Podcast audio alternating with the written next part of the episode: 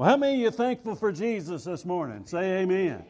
Amen. Amen. I tell you what, we are so blessed, just like that song says, and uh, the Lord has blessed us in so many ways. We'll never be able to comprehend them all. We don't even know all of the ways in which we have been blessed, the ways in which we are blessed, the ways that God has intervened for us, and we, we don't even know about it. Amen. We're not, we're not even aware of it, but yet He has uh, intervened for us in the spiritual realms and things that uh, we may not ever know this side of heaven. Amen. But we're going to have an eternity to be able to give Him glory, honor, and praise. But you know, we don't wait till eternity to give Him glory, honor, and praise days we give Him praise today. Amen. And so this morning, what I want you to do is turn your Bibles to Luke chapter 17 and verse 11. And as we look at this text, of Scripture in Luke chapter 17, beginning in verse 11, what we're going to look at is us being thankful, us as Christian, us as children of God, us as those who have come to Jesus Christ and accepted Him as our Lord and Savior, coming before Him and being thankful for His mercy. Amen. Being thankful for the mercy that He has given us. We don't deserve the mercy of God, we don't deserve any of the favor of God. God gives to us grace, God gives to us mercy. We ask ourselves, well, what's the difference between grace and mercy. Grace is when God gives to us something that we don't deserve. That is His unmerited favor. Well, what's mercy? Mercy is when uh, we're getting exactly what we deserve. Amen. But God withholds that from us. And so God gives to us both grace and mercy. And so as we look here in the Word of God this morning, what we find here in this text of Scripture, we find 10 leopards. And as these 10 leopards were walking about their day, walking uh, uh around everyday life, they had no idea idea that their life was about to be radically changed because their life had already been radically ruined by the leprosy that they had within their lives. And so the Word of God says right here, Luke chapter 17, beginning in verse 11, it says, When he was on his way to Jerusalem, he was passing between Samaria and Galilee.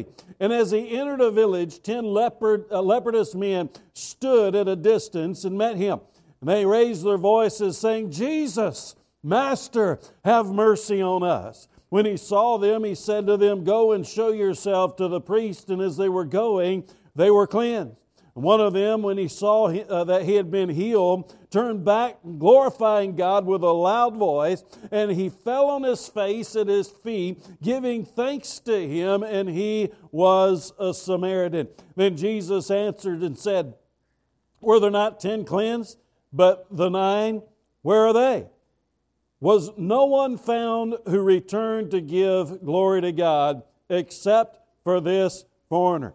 And he said to them, Stand up and go your way. Your faith has made you well.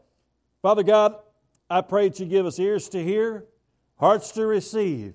Allow your word to penetrate each one of our hearts. Lord, where we would be men and women of yours that every single day of our life, Lord, that we would live a thankful life that would give you glory, honor, and praise for the mercy in which you have given to us. We come now and we ask all of these things in the precious and the holy name of Jesus. Amen and amen. Now, Jesus had a destination in which he was going to. He didn't plan on stopping there. Of course, how many of you know that Jesus knows all things? Amen. He knows everything from the beginning to the end. But here he was. Jesus was on his way to Jerusalem, and on his travels to Jerusalem, there was ten leprous men that was standing over there. Now, something that you need to understand, the Bible says that he was entering into a city, so he had not yet entered into the city, but on the outside of that city, on the outskirts of that city, were the, these ten ten leprous men. Now, the thing that we need to understand is those ten leprous men, they were not allowed to go into the city. They were not allowed to go into society. They weren't even allowed to go see their own friends and their own family. They weren't allowed to go to their own jobs. They would just stand outside of the city and pray that people would have mercy upon them and have some compassion towards them and have some pity upon them. Maybe bring them some, some food and, you know, kind of almost as a dog, you would a dog they'd kind of lay a bowl down there and they'd kind of run off, and then the, they would eventually come and get it because they didn't want to get close to them because that leprosy that they had upon them was highly contagious and nobody else wanted to kind of, you know, we somewhat can, uh, experienced that during COVID, didn't we? Whenever, especially when it first came out that you know, somebody had COVID and, well, don't come around me. don't come, I, I don't want you anywhere around me. And so we, we would isolate them and put them in their shelter because we didn't want it. We didn't want anybody else to get it. We didn't want to have any part of that. Amen. Well, here it is with this leprosy that there was no cure for, and it was a very debilitating and deadly disease that was upon their body. They were just shunned as outcasts in society, not even allowed to go and intermingle with the rest of the public. But here comes Jesus, and obviously they had heard about Jesus. They knew Jesus' name because they called Jesus out by name. But not only did they know Jesus' name, they knew exactly who Jesus was because here in the Word of God, in verse 13, it says, And they raised their voice. Notice it said they raised their voice. They didn't run up to Jesus because, again, they were to stay away from everybody. They, they would be put to death if they tried to intermingle with anybody else in society. They, they, would, they would be killed because they were putting other people at danger. And so they didn't run up to Jesus, even though another time we find that Jesus himself reached out his hand and touched somebody with leprosy. Jesus wasn't worried about it. Amen. He's God. He's God in the flesh. He is the almighty, all powerful, sovereign, healing God. But they knew who Jesus was, and so they raised their voice. They didn't run up to him, but they raised their voice, trying to get Jesus' attention as they saw Jesus about to enter into this city. Jesus! Jesus, they say. They call him out by name, and as they call him out by name, the Bible says there in verse 14, they raised their voice saying, Jesus, Master. That's interesting that they called him master because really, when you look through the Gospels, nobody but his disciples called him master. Everybody else called him teacher. But here it was, they understood who Jesus was. They knew who it was that Jesus was, and they put their faith in Him. They put their trust in Him. Jesus, we know who you are. And it's not just that we know your name, but we know that you are the Messiah. We know that you are the Christ. We know that you are the anointed one. We're not just going to call you teacher or rabbi like everybody else does. Everyone else that wasn't as close disciples, as close followers, that's what they referred to Jesus as was a rabbi or a teacher. And of course, he was a rabbi and he was a teacher. But here it was that they expressed their faith. You are master. You are Lord. You are the Messiah. You are the Christ. You are the anointed one. Jesus, you are the very one in which we need. There's no one else in society that can help us. Other people had pity upon us and they would come and bring us food and they would give us some alms and maybe every now and then they would come come and give us some clothing and just provide for us our basic necessity. Even there was nothing their own mama could do for them or their own children could do for them. And they were just completely outcast, separated from the rest of society because of that leprosy that they had upon their body. But here it was, they called out Jesus, Master. But here's the kicker right here saying, Have mercy on us. Have mercy on us. You see, in the biblical days, it was thought that everyone that had any form of sickness, everyone that had any form of sickness, that sickness was a direct result of either their sin or their parents' sin. But one way or the other, if you had any form of sickness whatsoever, it was a result of your direct sin or a direct result of your parents' sin. And so here it is uh, uh, in their heart as a result of sin. Of course, we know that that's not true and that's not what the Bible said. Now, obviously, all sin is a result of sin, but uh, I'm, I'm sorry, all sickness is a result of sin, all death death as a result of sin, but it's not necessarily a direct result of your sin. There's some very godly people that have been very sick, and there's some very godly people that I know that have passed on and gone to be with the Lord. And the fact is, all of us, one of these days, unless the rapture takes place, are going to pass on and be with the Lord. But all of it is a result of sin because of the fall of mankind. Amen? All, every bit of it. And so here it is, they're saying, Jesus, have mercy on us. We, we have this leprosy, and in their mind it was because of sin in their life or sin from their parents' life. And, and, so therefore they had this upon them. And so they're saying, Have mercy upon us. We're getting what we deserve right now. But Jesus, you're the one that says that you, you, you can do all things to those who believe. Amen. Because Jesus actually said that. Can, all things are possible to those who believe. And somehow they knew that. They'd heard about Jesus. They knew his name. They knew who he was. That he was master, and now they knew and understood that he could have mercy on them.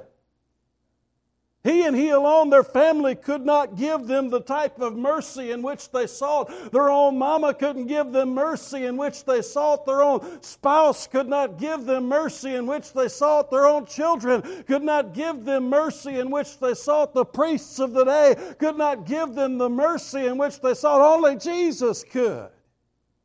Only Jesus could. And friends, every one of us have sin in our life. Amen. Every one of us have sin within our life. All have sinned and fallen short of the glory of God. All we like sheep have gone astray. Each of us have turned to our own way. Word of God says, if you say you have no sin, you're a liar, and the truth's not in you. But praise God for that day when you called out to the Lord Jesus Christ and said, Jesus, have mercy on me, a sinner. And He forgave you of that sin and wiped it away. That's the very reason He went to the cross of Calvary to not give you what you deserve but instead give you grace. Amen? Give you grace. Give you His mercy. And so praise God for that very thing. And so there it was upon that day when Jesus cried, when these uh, ten lepers cried out for mercy. Jesus gave it to them. Now, Jesus told them to do something interesting. He said he, he, he could have healed them right then and there because he had already done it. Amen? We'd already seen that within the Word of God. Right then and there, Jesus would speak the Word and they'd be healed. But he decided to do something a little different this time. He said, Go and show yourselves to the priests. Now recognize they weren't allowed in front of the priests. Amen. They had leprosy. They, they couldn't even go to where the priests were, much less stand in front of the priests. And so Jesus said, Go and show yourself to the priests. And you know what they did? They turned around and started walking. And where were they walking? They were walking towards the priests. Amen. Jesus said it. He is Jesus. He is the Master. He is the one that can give us mercy. And so it was an act of faith on their part that they turned around and they started walking towards the priest. And the Word of God says, while they were on their way. Amen. While they were on their way, they weren't healed right there in front of Jesus. Jesus could have spoken the words, Be healed. They were healed right then and there. But it wasn't until they turned around and started walking towards the priest. Now, the Bible doesn't say how, how far away they were, that they took 10 steps and they were healed, or they walked a mile and they were healed. The Word of God doesn't tell us that, but they had turned and started walking towards the direction of the priest. Why? Because they were walking in obedience to the words of the master, the master said, Go show yourself to the priest. And they said, Yes, Lord, that's exactly what we're going to do. We're going to go show ourselves to the priest. Why? Not because we're supposed to, not because we're allowed to, but because you said so, we're going to do it. Amen? And while they were on their way, they were healed in that act of obedience to the Lord Jesus Christ, they'd already had faith in Him. They already expressed that faith and spoke out that faith. Jesus, Master, have mercy on us. Every single, all ten of them had faith in Jesus Christ. Amen. In fact, Jesus said this in verse 19. Jesus said in verse 19, He said, in chapter 17, He said to them, uh, stand up and go your way. Your faith has made you well. Well, when did he get well? He got well at the same time the other nine got well. Amen? They all were made well at the exact same time, where they were living out in obedience to the act of faith in Jesus Christ. You see, if you have faith in Jesus Christ, you're going to do what Jesus tells you to do. Amen? Now, it's not us doing that saves us, it's just simple faith in the person of Jesus Christ and what He did on the cross of Calvary that saves us. It's only faith that saves us, but if we're truly saved, we're going to do what He tells us to do. Amen? And we're not going to do what He tells us to do. So all ten of them, they started walking towards the high, they started walking towards the priests. And so as all ten of them started walking towards the priests, all ten of them was healed. But then one of them stopped. He said, wait a minute. Now, Jesus told me to go to the priests, and I'm going to go to the priests, I'm going to still act in obedience. I'm going to still do what it is that Jesus told me to do. But there's some business that I need to take care of before I go to the priest. There's something that I need to do before I go to the priest. Now, the other nine, they were still walking in obedience. Jesus said, Go to the priest. All right, that's what we're going to do. We're going to go to the priest. But one of them said, Wait a minute, I need to do something else before I go to the priest. And what did the Word of God tell us that he did? The Bible tells us right here in verse 14, it says, And when he saw this, he said to them, uh, Go and show yourself to the priest. And as they were going, they were cleansed. In verse 15, and now one of them, when he saw that he had been healed, turned back. What did he do? He turned back. Where did he turn to? He turned back to Jesus. Amen. Now, again, we don't know exactly how far away they were. They could have been 10 feet away. They could have been a mile away. We don't know. The Word of God doesn't tell us, but regardless of how far away he was, he turned back to Jesus. Now, he was still going to live in obedience. He was still going to go to the priest because Jesus, the Master, said, Go to the priest. And he said, Yes, Lord, that's what I'm going to do. But as soon as he saw that he was healed, he turned back. And who did he turn back to? He turned back to Jesus. Amen. Wait a minute, I'm going to have to go visit Jesus again. Amen. I'm going to have to go see. There's some business that I need to take care of between me and Jesus because He just did this phenomenal thing for me. I need to go seek Him out. And you know what's a shame? It's a shame that so many folks who are Christians who have come to faith in Jesus Christ and they're living in obedience to Jesus. Amen. They're walking in obedience to Jesus. Jesus said, read your Bible and they're reading their Bible. Jesus said, pray and they're praying. Jesus said, give and they're giving. You know, all of these things that Jesus said to do, they're living that out in obedience and they're walking that out in obedience to the Lord Jesus Christ. But so often, Jesus is kind of behind the scenes as they're still walking forward and pressing forward. They've received the mercy, they've received the forgiveness of skin, sin. They're born again, they're bought with the blood of Jesus, they're glory bound, they're sealed in the Holy Spirit into the day of redemption, and now they're walking out that Christian life of obedience, but yet Jesus is just kind of out there in the, in the background somewhere, somewhere as they're walking out the Christian life. And nine of them kept walking that direction while the tenth one said, Wait a minute, I need to go seek Jesus again. He already gave me mercy, He already gave me grace, but there's some extra business that I need to deal with when it comes to the Lord Jesus Christ. And it says, He turned back. He went back seeking Jesus. Friends, I want to tell you something. Salvation is the greatest thing that will ever happen to you. Amen whole lot of important decisions that we'll make throughout the course of life, especially young folks as we begin to realize that you, you know, make the decision of what school you're going to go to, if you're going to go to school, what jobs you're going to have, what kind of career you're going to pursue, who you're going to get married to, if you're going to get married, are you going to have children, where are you going to live? All these very important decisions that you're going to make throughout the course of your life, extremely important decisions, but the decision to choose Jesus Jesus for everlasting life. And that doesn't just affect this life, that affects eternity forever and ever and ever and ever. And that is the single most important decision that you'll ever make within your life. And the most important event within your life, the day in which you got saved, was the most important day within your life. Amen? But friends, when you get saved, you just walk through the doorway. You're just standing in the threshold. You're just standing in the foyer. Now, praise God, you're there and you're glory bound. But Jesus has a whole lot more for you. Amen. He's got a whole lot more for you. Well, there's a doorway that's leading to power. There's a doorway that's leading to peace. There is a doorway that, that, that's leading to all sorts of blessings within your Christian life. And the only way that you're going to find them is in living in full pursuit of the person of Jesus Christ. Amen. That is the one. You're saved. You're born again. You're bought with the blood. But now that you're saved, you need to continue seeking Jesus. Amen? Jesus said, Blessed are those who hunger and thirst for righteousness, for they shall be satisfied. To be satisfied. What is righteousness? Rather, who is righteousness? Jesus is righteousness. The only way we receive full righteousness within our life is the full pursuit of Jesus Christ.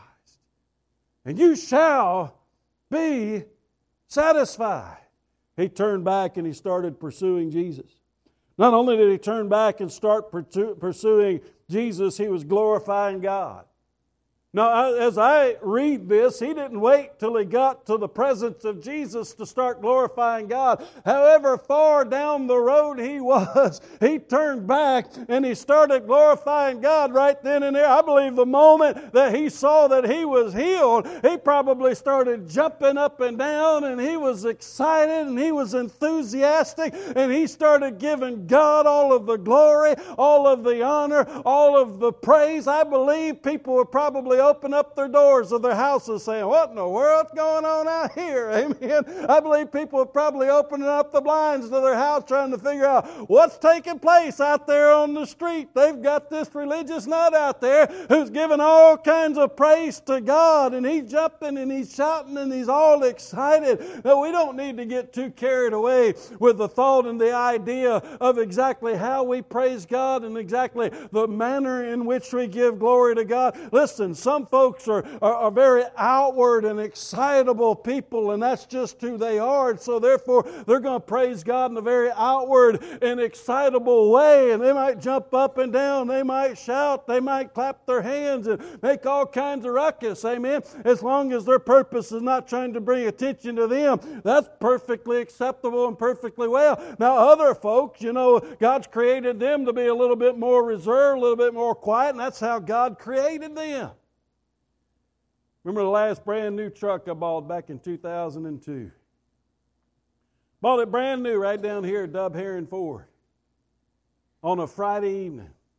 Had it over the weekend. It was Monday morning. I went down, I went up to Hattiesburg, to go visit somebody that was having surgery, and our associate pastor, we had a associate pastor that was there. We hadn't long called him as our associate pastor. He was sitting in the driver's seat with me and sitting right there uh, next to me in, in the passenger seat, rather. Hope he wasn't sitting in the driver's seat. But anyway, this lady pulled out of a gas station. I was on Highway 11. This lady pulled out of a gas station. I saw her. Wasn't anything I could do about it. It was too late. And you know what he did? I still pick on him about it to this day. Back in 2002, he did this. Watch out. That's all he did. Watch out. I love my wife to death, but I have to tell you what, if she had been in that truck, she'd have blew every window out of that thing. Amen. I mean, she'd have shouted so loud, probably beat on the dashboard and everything else. But God's created people differently. But you know what He did? He gave God glory. He gave God praise. Amen. Oh, he was so excited for what it was that Jesus had did for him. What else did he do when he found Jesus? When he finally got to where Jesus was, the Word of God tells us that he fell on his face at the feet of Jesus. You know what that is? That's worship. That is genuine worship. Amen. He fell on his face. That means he totally humbled himself. And where did he fall to? He fell to the lowest point of Jesus, recognizing the fact that Jesus is so much greater than him. And he fell on his face at the feet of Jesus, totally humbling himself, completely exalting Jesus Christ. And he said, Thank you. Oh, thank you. I was an outcast, cast away from the rest of society. Couldn't be with my family, couldn't work, couldn't intermingle with anybody, just a total, complete outcast. And Jesus You are the Master, and you did have mercy on me, and I was healed. Jesus, thank you. Oh, thank you. Friend, every single one of us were sinners condemned to hell. Far worse than leprosy, far worse than an outcast. But we were sinners condemned to hell, every single one of us. Some of you may still be to this very moment, to this very day, but friends, I can promise you if you call upon the name of Jesus right here, right now, this very minute, He will save you. He will have mercy on you. He does love you, and He wants to set you free from that sin within your life. But I know I was a wretched sinner condemned to hell. And He had mercy on me. And He saved me. Friend, let me ask you a question. Have you ever in your life thanked Jesus for saving your wretched soul? Have you? Now, listen, the, the wording here is interesting. The wording here is very interesting. It says there in verse 15, it says, Now, one of them, when he saw that he had been healed, he turned back to Jesus. He turned back to Jesus, glorifying God with a loud voice and he fell on his feet at his feet, at Jesus' feet, giving thanks. By the way, he was a Samaritan, so he was the worst outcast than the rest of the outcasts. Amen? As far as the Jews were concerned, anyway, because of their prejudice that they had towards the Samaritans. But the Word of God says that he was giving thanks. He didn't just give thanks, one time deal. He was giving thanks. He, just holler out, Thank you, Jesus. Appreciate it. See you later. No, it was an ongoing continual, habitual giving of thanks to the Lord Jesus Christ, giving thanks that He had mercy on him.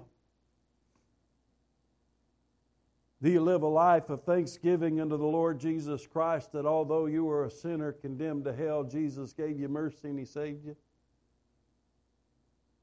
Not just once, not just twice, but daily, habitually. Thank you, Jesus, for saving my old wretched soul. Thank you, Jesus, for cleansing me of my sin. Thank you, Jesus, for what it is that you did for me upon the cross of Calvary. Thank you, Jesus, for your grace. Thank you, Jesus, for your mercy. Has Jesus restored your marriage? Thank you, Jesus. Listen, I have no doubt today that Dell and I would not be married if the Lord Jesus Christ had not saved me when He did. And He restored our marriage and didn't put it where it once was, but made it far greater than it ever has been. Have you thanked Him for restoring your marriage? Have you thanked Him for saving your son? Have you thanked Him for saving your daughter? Have you thanked Him for saving your grandchild? Have you thanked Him for that mercy, whatever it was, that answer of prayer, that, that, healing or that peace or that comfort or just His presence showing up within your life at that perfect opportune time. And whatever that answer of prayer was, that you just spent that time of saying, Thank you, Jesus. Oh, thank you, Jesus. We have so many, listen. I know things are messed up in the United States right now, but I want to tell you what, we're still living in the greatest nation on face of this earth right now. Amen. And we have so many things to be thankful for. And we could go on and on and on and on and on and on and still not even scratch the surface of all of the things that we should be thankful for. But what we should be the most thankful for is Jesus because we don't at all deserve Him. Amen. Thank you, Jesus. Thank you for your grace. Thank you for your mercy. You know, Jesus is Lord, He is Master. He deserves all of the thanks and praise because it's His sovereign will that's done, not ours. I can't create life, I can't take away life, neither can you. I can't heal you. I can't save you. I can't strengthen you. I, I, can't even encourage you. Amen? I can share with you scripture that'll lead you to it, but ultimately it's Jesus. Amen? Ultimately it's Jesus. Let's just take the time to thank Him. Take the time to thank Him. Amen. Right now, would you do that? I'm going to ask Miss Kim if she'd come up and start playing an invitation song on the piano, but you just stay right where you're at. Well, I tell you what, let's stand. Everybody stand.